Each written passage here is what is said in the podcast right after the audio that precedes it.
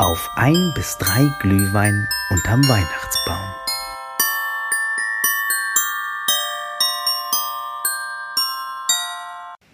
Hier ist Madeleine. Mein Weihnachtsgast ist Andrea Ortolano. Wir sprechen übers Geschichtenerzählen, Geschichten in guten und in schlechten Zeiten und natürlich über Geschichten zur Weihnachtszeit. Und wir werden eine ganz wunderbare, besondere Weihnachtsgeschichte hören. Viel Spaß dabei. Dem aufmerksamen Hörer wird auffallen, dass wir die Fragen im Nachgang nochmal aufgenommen haben, um die Tonqualität zu verbessern. Hallo Andrea, schön, dass du da bist. Ich freue mich, dass du dir Zeit genommen hast, zu Weihnachten und in einer besonderen Zeit hier zu sein und mit uns ein paar von deinen Geschichten zu teilen. Du bist Geschichtenerzählerin, du bist Schauspielerin, du bist Stadtführerin. Hm, auf einer solchen habe ich dich mal kennengelernt und weiß noch, dass ich Tränen gelacht habe und hinterher die Geschichte Kassels mit allen pikanten Details kannte. Was fasziniert dich am Geschichtenerzählen? Ähm, am, am Geschichtenerzählen fasziniert mich, dass ich mit Worten Bilder malen kann. Und ich finde, Bilder bleiben in Erinnerung viel länger haften, denn ich versuche, diese Bilder mit Emotionen zu verknüpfen. Und wenn ich den Leuten 100 Jahreszahlen um die Ohren haue, ohne die mit Leben zu füllen, dann verblasst das. Dann sagen Leute, das war ja tot langweilig. Aber ähm, durch meinen Hauptberuf als Schauspielerin dann vielleicht mal in andere Rollen zu schlüpfen oder ähm, ja, den Leuten so Geschichte lebendig werden zu lassen oder mal einen rauszupicken und zu sagen, du bist jetzt mal mein Landgraf. Ähm, das, das macht mir wahnsinnig viel Spaß. Und das Feedback ist dann, wenn Leute sagen, boah, ich war vor 15 Jahren in Kassel, wie ist denn die damals? Die hätte ich gerne wieder. Ziel erfüllt. Es gibt tatsächlich auch andere Menschen, die dich immer wieder sehen wollen. Das ging mir genauso. Ich habe dich dann mehrmals immer wieder in ganz unterschiedlichen Kontexten gesehen. Gibt es etwas, wovon du am liebsten erzählst?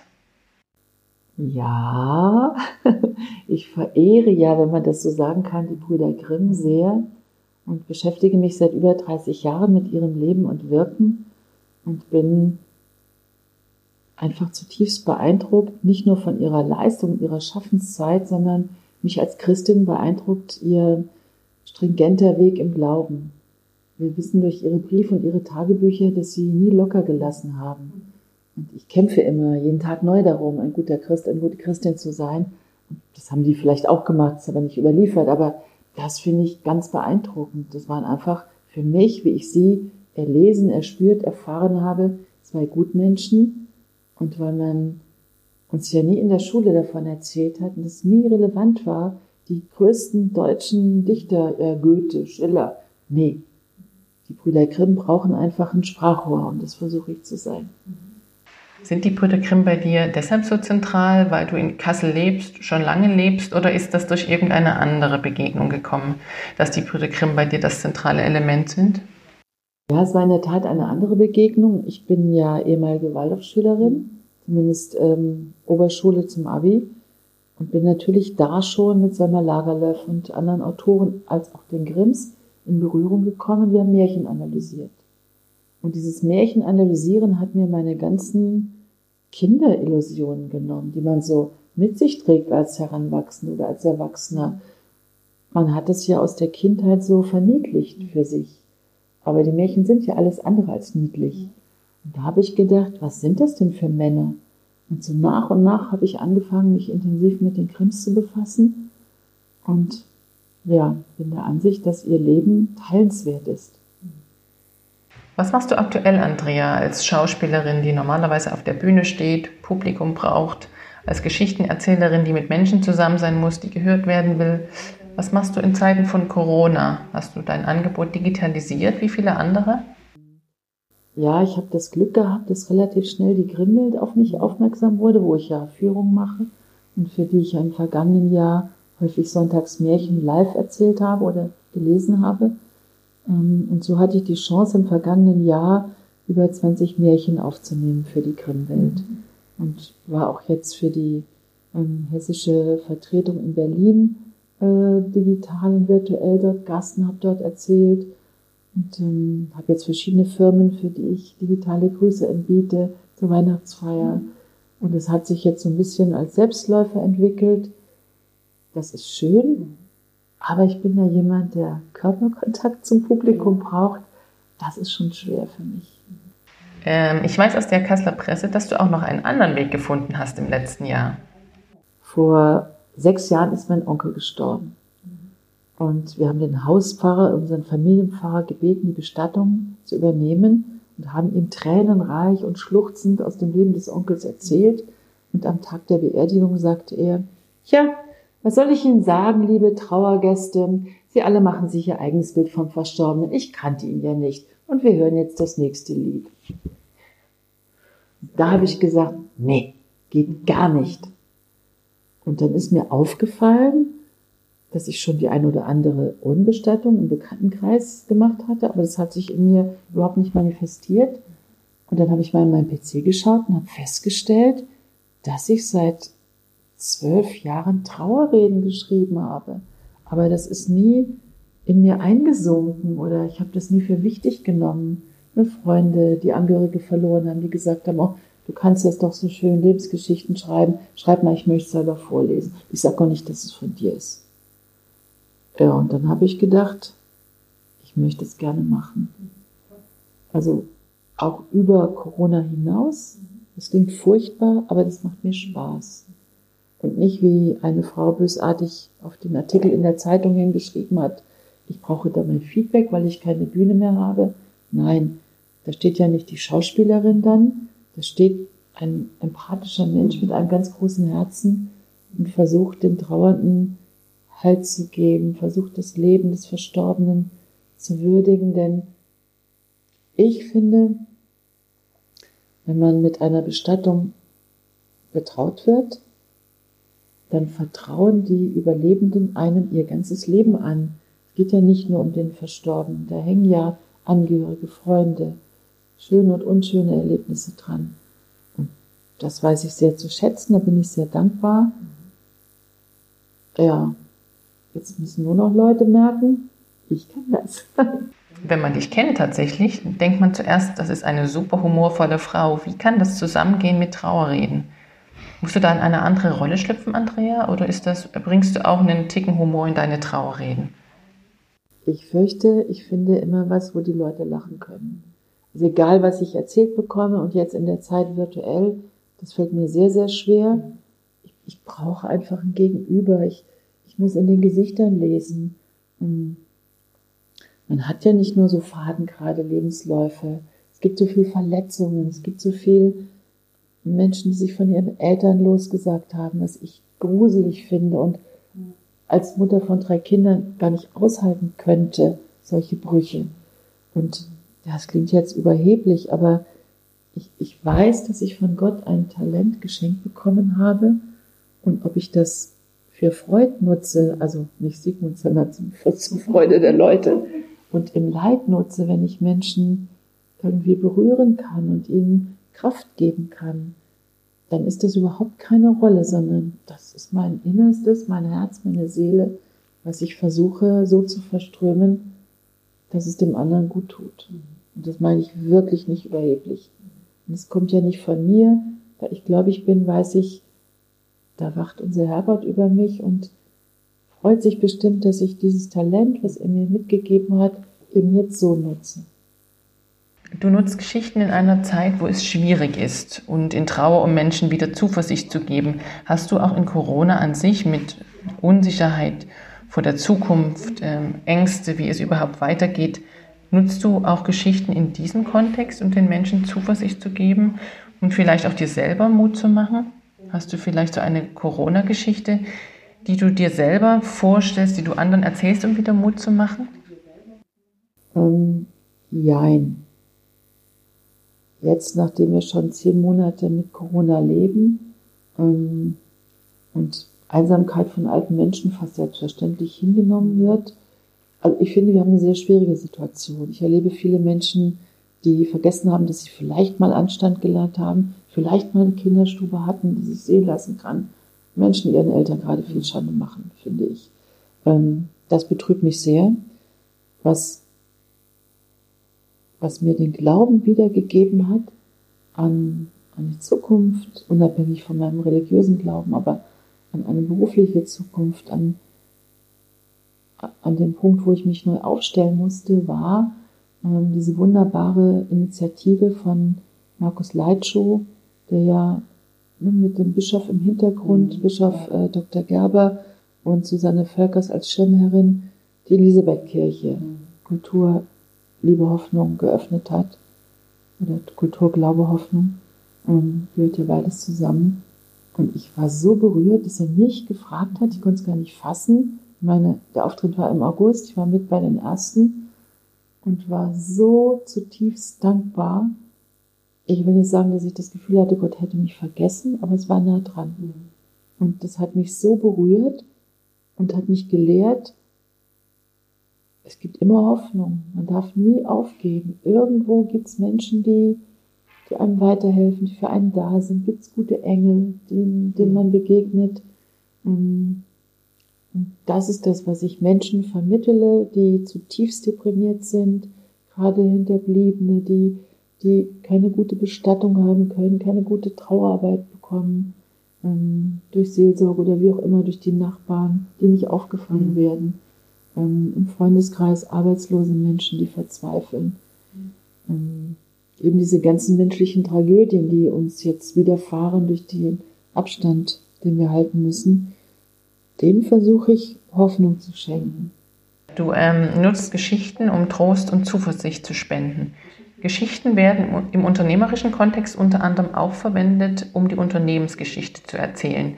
Bei Startups, um überhaupt das Produkt zu bewerben, die Gründungsidee, um Sponsoren und Förderer zu gewinnen. Was können Unternehmen von dir übers Geschichten erzählen lernen? ich folge, wenn ich auch für Großunternehmen mal ihre Firmengeschichte eruieren und äh, erzählen darf, eigentlich dem Märchenmuster. Oder ohne eigentlich, ich folge dem Märchenmuster.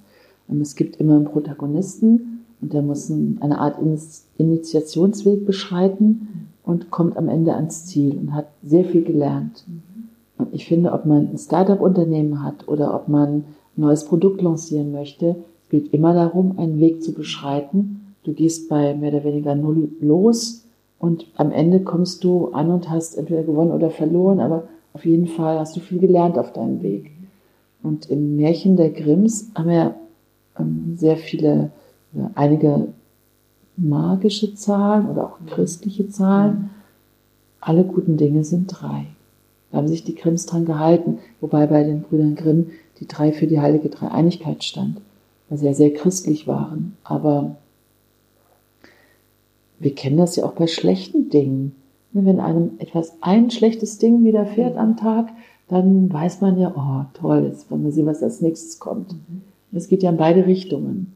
Und ich versuche aber, ja, hier auch wieder Mut zu machen und Wege aufzuweisen für den guten Weg. Alle guten Dinge sind drei. Und wenn man sich so an Muster hält und, und Mut hat und sich was traut, ne, denn wenn man auf die Märchen guckt, es sind immer die Kleinen und die Schwachen, denen man nichts zutraut. Und das finde ich so traurig, weil die am Ende immer die Sieger sind. Wir ähm, stehen ja kurz vor Weihnachten. Weihnachten ist, wie man schlecht von der Hand weisen kann, die Zeit des, äh, der Geschichtenerzählung, angefangen bei der christlichen Geschichte von Jesu Geburt natürlich. Aber darüber hinaus ist das die Zeit, wo die meisten Eltern ihren Kindern vorlesen und lang erzählte Geschichten mal wieder hochkommen. Gibt es eine Weihnachtsgeschichte, die du gern erzählst und die du vielleicht auch hier direkt erzählen willst? Wenn ihr so viel Zeit habt, ja gerne. Ja, es gibt eine wunderbare Weihnachtsgeschichte von Selma Lagerlöf. Die heißt Die Heilige Nacht. Und die erzähle ich sehr, sehr gerne. Bitte. Es war am Abend, als eine junge Frau in einem ärmlichen Stall ein Kind zur Welt brachte, Ihr Mann sah, dass die Frau froh und das Kindlein in der Krippe lag und furchtbar froh. Frau, Frau, ich, ich gehe übers Feld und ich hole Feuer. Der Mann, der Josef hieß, der ging über das Feld und sah in der Ferne einen Feuerschein, denn in der Stadt Bethlehem hat ihm niemand auf sein Klopfen geöffnet. Wie er nun den Feuerschein sah, da dachte er sich, der wird ein mildtätiger Hirte sein, und er ging näher übers Feld, und der alte Hirte, der am Feuer saß, der sah eine Gestalt kommen, dachte bei sich, was will der mitten in der Nacht? Und Josef kam näher und rief, Guter Mann, guter Mann, keine Angst, ich, ich will nur Feuer holen, mein Weib hat ein Kindlein geboren. Der Hirte, der keinen Besuch wollte, der nahm seinen Stab und schleuderte ihn gegen den Mann, und der Stab flog übers Feld direkt auf Josef zu und machte einen kleinen Bogen und verletzte Josef nicht. Nanu, was ist das bloß für eine Nacht, in der mein Stab nicht trifft? Josef kam näher und sagte, keine Angst, ich tu euch nicht, ich will nur Feuer holen. Fass, fass, rief der Hirte und scheuchte seine beiden großen Hütehunde zu dem Mann. Und die Hunde, die sprangen auf Josef zu und fingen an zu bellen und zu knurren. Und wie sie eine gerade nach seiner Kehle schnappen wollte und der andere nach seinem Bein, da war es, als wären ihre Kiefer wie eingefroren. Und sie konnten Josef nicht verletzen. Nanu, was ist das bloß für eine Nacht, in der mein Stab nicht trifft und die Hunde nicht beißen? Bleib, wo du bist, Fremder. Nein, nein, ich tue euch nichts, ich komme nur, um Feuer zu holen. Und er stieg über den Rücken der Schafe, die dort lagen und schliefen, und der Alte dachte, was ist das bloß für eine Nacht? Als Josef am Feuer angelangt war, da sah der Alte, dass Josef keine Eimer mit sich trug, um das Feuer darin nach Hause zu tragen. So, Feuer, hier, bitte, nimm dir nur so viel du tragen kannst. Danke, danke, guter Mann, Gott vergelt's, sprach Josef, bückte sich und fasste aus dem Feuer ein paar glühende Kohlen, steckte dies in seine Manteltaschen und ging davon. Seine Hände verbrannten nicht und die Kohlen blieben in den Manteltaschen. Hey, hey Fremder, was ist das denn für eine Nacht, in der mein Speer dich nicht trifft, die Hunde dich nicht beißen, die Schafe nicht erwachen und, und das Feuer dich nicht verbrennt? Aber Josef ging davon. Da packte der alte Hirte ein Schaffell in sein Ränzlein und ging dem Josef hinterher. Und der Hirte kam an einem schäbigen Stall an. Und er sah, dass dort eine junge Frau saß, die ein Kindlein zur Welt gebracht hatte, was ganz elendig und bloß in der Krippe lag. Und der Hirte schaute sich um und er spürte etwas in seinem Herzen und sah, dass in dieser armseligen Behausung überall lauter Englein waren, die sangen und musizierten.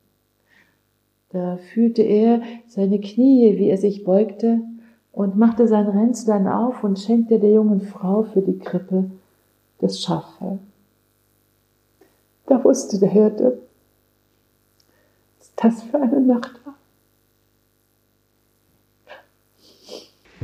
Ich kann mir vorstellen, dass diese Geschichte deine Lieblingsgeschichte ist. Wir sitzen hier beide mit Tränen in den Augen, angerührt von dieser Geschichte, von dieser schönen Geschichte. Danke fürs Teilen. Wo hast du denn diese Geschichte her? Ähm, ich kannte früher Selma Lagerlöf überhaupt nicht, habe aber durch die Mutter von Karl Garf, meinem früheren Klassenlehrer, bei der ich immer mal wieder war als junge Schülerin, ähm, habe ich Selma Lagerlöf kennengelernt. Und sie hatte mir ein kleines Büchlein geschenkt von ihr, ein vom Bärenreiter, wie es die früher gab. Und ähm, ich habe mich dann mit Selma Lagerlöf beschäftigt, mit ihrer Biografie und habe mehr von ihr gelesen ähm, und stolperte dann über ihre Christuslegenden. Mhm und habe daraus ein, ein christliches Programm mir erarbeitet, was ich normalerweise um diese Jahreszeit in ganz vielen Kirchen, in Gottesdiensten spiele und in Heimen und überall Menschen mit einem kompletten Weihnachtsprogramm erfreue. Andrea, wir haben noch am Ende des Podcasts ein klitzekleines Spiel vorbereitet. Du darfst drei Fragen ziehen. Und ähm, ich würde gerne mit einer Frage anfangen, die einen Blick wirft ins vergangene Jahr. Und ähm, das sind die Karten. Du ziehst einfach die Karte, die dich als erstes anspricht. Gerne die kleinen, verborgenen. Ups. Was hast du 2020 gelernt? Was war dein Learning aus 2020? Ich habe gelernt, dass man nicht aufgeben soll. Ich habe gelernt, dass es immer eine Lösung gibt, dass es keine Probleme gibt, die als Probleme stehen bleiben, sondern dass sich immer, immer, immer wieder Türen öffnen, durch die man vielleicht Angst hat zu gehen, die aber sehr lohnenswert sind, durchschritten zu werden. Ich habe gelernt, dass Menschen mich nicht vergessen haben in dieser freudlosen Zeit, wenn man von den Auftritten äh, hergeht. Ich habe gelernt, mich neu zu entdecken, mich neu aufzustellen, denn wenn man so wie ich über 30 Jahre nur in Berufen arbeitet, die mit direktem Feedback, sprich Applaus verbunden sind, und der Applaus fällt weg. Das fehlende Einkommen ist schade, aber was mich am meisten berührt hat, war am Anfang des ersten Lockdowns gar kein Applaus mehr. Die Kinder applaudieren einmal nicht, wenn man mal wieder gekocht hat.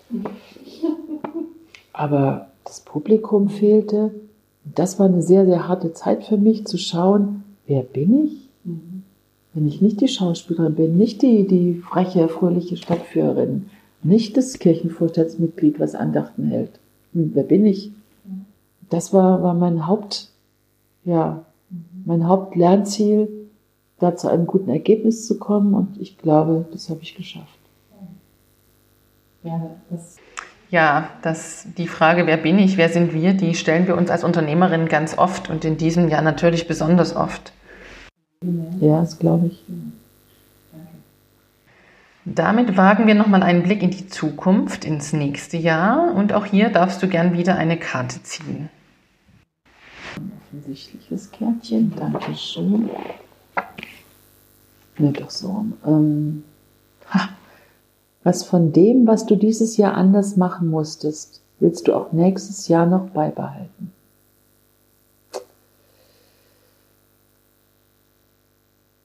Ich habe ja versucht, mir als Trauerrednerin ein zweites Standbein aufzubauen, um dort meine Talente nicht brach liegen zu lassen, sondern in dem Bereich auch nutzen zu können. Das möchte ich auf jeden Fall beibehalten. Ich habe intensivere Gespräche mit Menschen geführt, mir mehr Zeit genommen für Menschen. Das möchte ich beibehalten. Und ich habe entdeckt, bin ja schon zweimal auf dem Jakobsweg gepilgert. Dieses Jahr wäre die dritte Etappe dran gewesen. Ich habe entdeckt, wie schön meine Heimat ist, Nordhessen. Ich bin ja in Kassel geboren und genieße es regelmäßig, mit einer ganz lieben Freundin wandern zu gehen. Das behalte ich bei. Und die letzte Frage bezieht sich auf Weihnachten.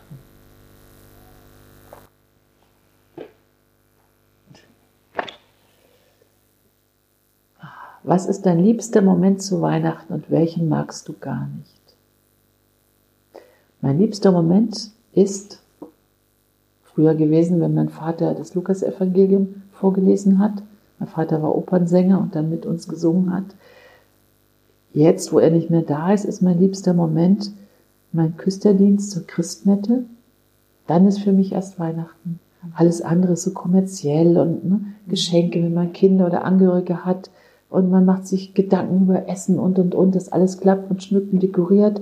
Aber das ist ja gar nicht Weihnachten. Weihnachten ist ja die Botschaft, die frohe Botschaft. Und die erlebe ich in der Christmette. Das Stille Nacht, Heilige Nacht. Ja, ja, das ist einfach ein zauberhafter Moment. Was ich überhaupt nicht mag zu Weihnachten, äh, dass ich mehr esse, als mir gut tut. Das muss so sein. Ja, aber hm, ich kann mich da nicht zurückhalten. Ich finde auch die Teller meiner Kinder dann sehr attraktiv. Was gibt es denn, Was gibt es denn so Leckeres? Ähm, ja, die Kinder sind ein bisschen vom Traditionellen weggegangen und haben sich, wie meine Schwester auch, für dieses Jahr Raclette gewünscht. Ich war erst irritiert, weil das für mich ein klassisches Silvesteressen mhm. ist. Aber jetzt wird es bei uns Raclette geben mit allem Komfort und zurück. Ähm, da freuen wir uns schon sehr drauf und lassen so die Listen hin und her gehen. Was hast du zu Hause? Was muss ich besorgen? Das macht eigentlich mehr Spaß. Ähm, aber dafür wird es am ersten Weihnachtstag traditionell, was haben sich die Kinder da gewünscht? Oh, bitte Mami, Gänsekeule. also alles da. Das klingt nach einem schönen Weihnachten. Das wünschen wir dir von Herzen, Andrea und dass das nächste Jahr ganz viele tolle Überraschungen für dich bereithält und ein anderes, besseres wird als 2020, weniger herausfordernd. Vielen, vielen Dank. Danke, dass ich bei euch sein durfte. Schön, dass du da warst. Und bleib behütet und gesund. Dankeschön, du auch. Danke. Auf ein bis drei Glühwein unterm Weihnachtsbaum.